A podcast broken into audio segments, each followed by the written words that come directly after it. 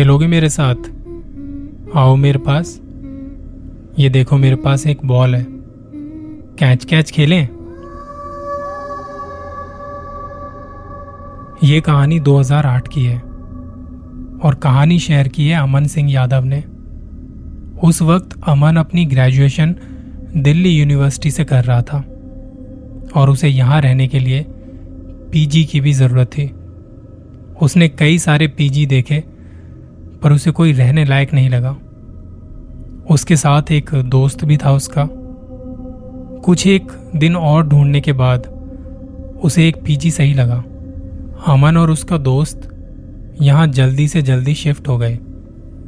जब वो यहाँ रहने लगे, थोड़े ही टाइम में कुछ ऐसा लगने लगा जैसे कि वो लोग जब भी पीजी से बाहर जाते हैं तो लोग बड़े अलग तरीके से देखते हैं उन्हें। उनसे कहीं ना कहीं लोगों को डर लगता था। ये बड़ा अजीब तो था और साथ ही साथ परेशान करने वाला भी कि लोग ऐसे क्यों देखे जा रहे हैं हमें। तब अमन ने वहीं एक चाय वाले से पूछा, जब भी हम बाहर आते हैं तो लोग हमें ऐसे क्यों देखते हैं? ये बात सुन के चाय वाले ने अपनी तिरछी नज़र से देखा उन्हें और बात करने से मना कर दिया। पर अमन ने हार नहीं मानी। अपने दोस्त के साथ वो दोबारा से गया वहाँ और उसे कुछ पैसे दिए, जिसके बाद उसने बताया कि जिस पीजी में तुम रह रहे हो, वो काफ़ी ज़्यादा हॉन्टेड माना जाता है। कहा जाता है कि उस पीजी के मालिक की 16 साल की एक लड़की की स्पिरिट आज भी वहाँ पे भटक रही है। आज से करीब तीन साल पहले जब ये पीजी बन रहा था, तब वो लड़की वहाँ थोड़ा काम वगैरह देखने आती थी। और बदकिस्मती से वो यहाँ की तीसरी मंजिल से नीचे गिर जाती है और उसकी वही मौत हो जाती है। जब वो गिरी थी तो इतनी बुरी तरह गिरी थी कि उसकी रीढ़ की हड्डी बुरी तरह से टूट जाती है और वो दर्द ना सहन कर पाने की वजह से उसकी वहीं पे मौत हो गई थी। अगर तुम इस बारे में अपने मालिक से बात करोगे तो तुम लोगों को उसका अलग ही रूप देखने को मिलेगा। तो जब तक तुम यहाँ रह रहे हो, उससे इस बारे में बिल्कुल भी बात मत करना। और ये तो बिल्कुल भी मत बताना कि मैंने तुम्हें इस बारे में ये सब बताया है। तकरीबन एक महीने पहले तुम्हारे जैसे स्टूडेंट इस पीजी में रहने आए थे, और फिर दो चार दिनों बाद इसे छोड़ दिया।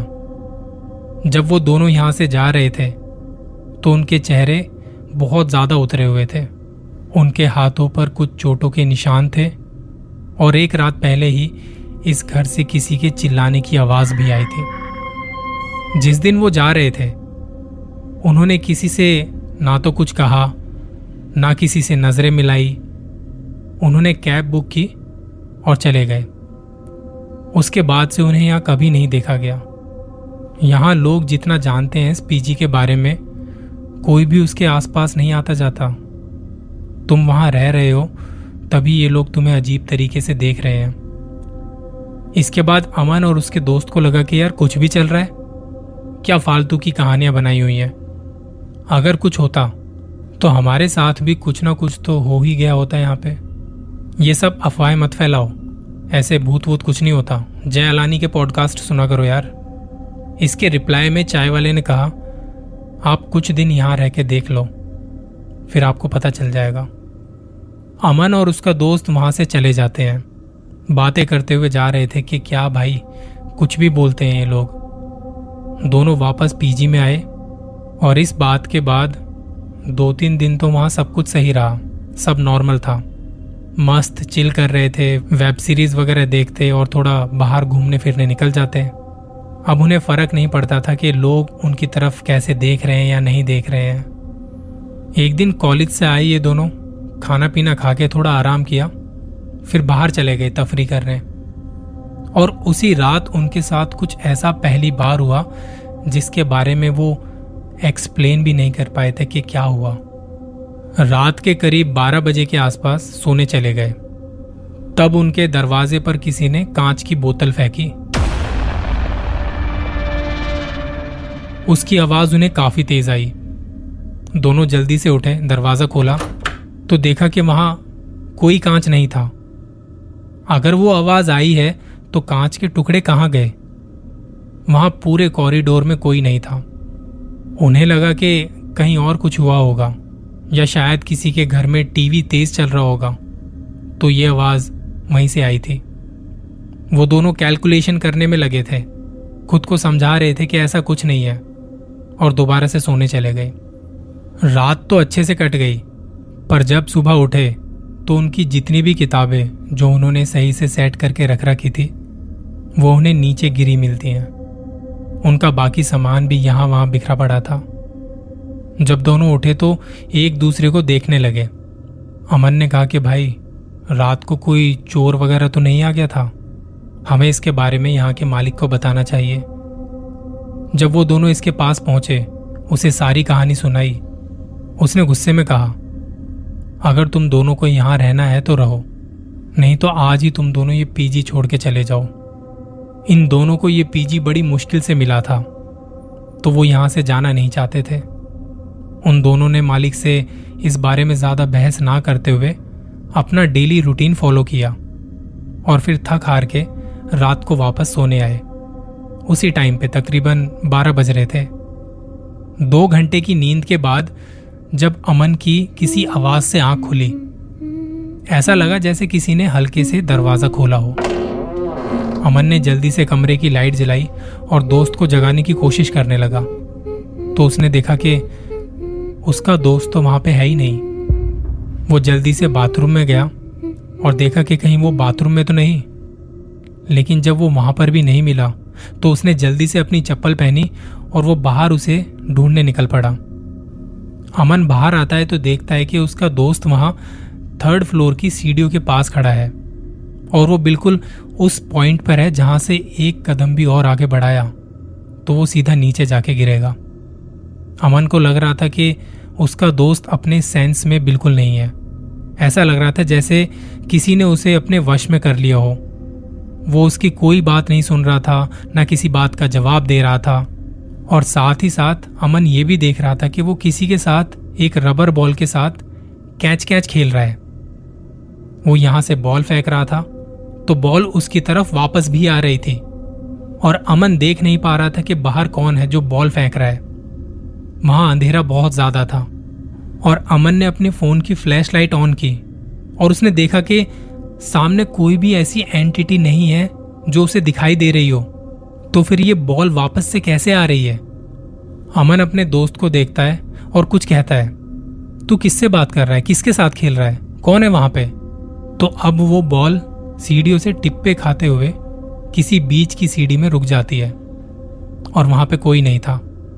अमन इस बात से और ज़्यादा डर गया था क्योंकि उसका दोस्त उसकी किसी भी बात का जवाब नहीं दे रहा था।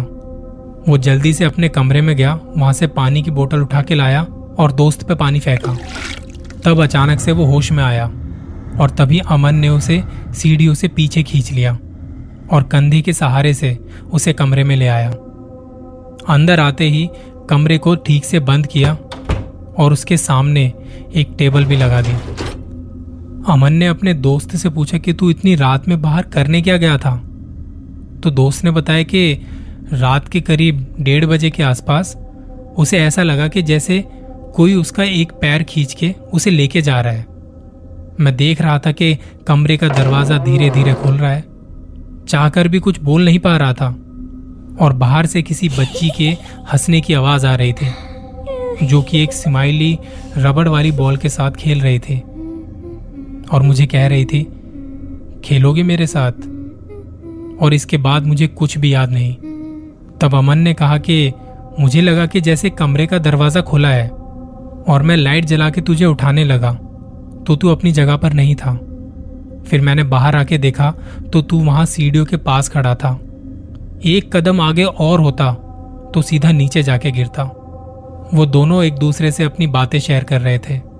बातें करते करते उन्हें दो घंटे बाद थोड़ी नींद भी आ गई थी, कि इतने में घड़ी का अलार्म बजा और सुबह जब उठे तो आज भी उनका सामान यहाँ वहाँ बिखरा पड़ा था। और उनकी किताबों के साथ एक पन्ना भी था, जिसे जब अमन ने उठा के देखा तो उसमें एक ड्राइंग बनी हुई थी, जिसमें एक लड़का सीढ़ियों के साथ खड़ा है और कोई काली सी परछाई उसके साथ कैच बॉल खेल रही थी।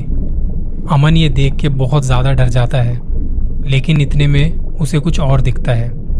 जिस रबर बॉल से उसका दोस्त वहाँ खेल रहा था वो बॉल वहाँ टेबल के नीचे पड़ी थी, जिसे दरवाजे के साथ लगाया था अमन ने।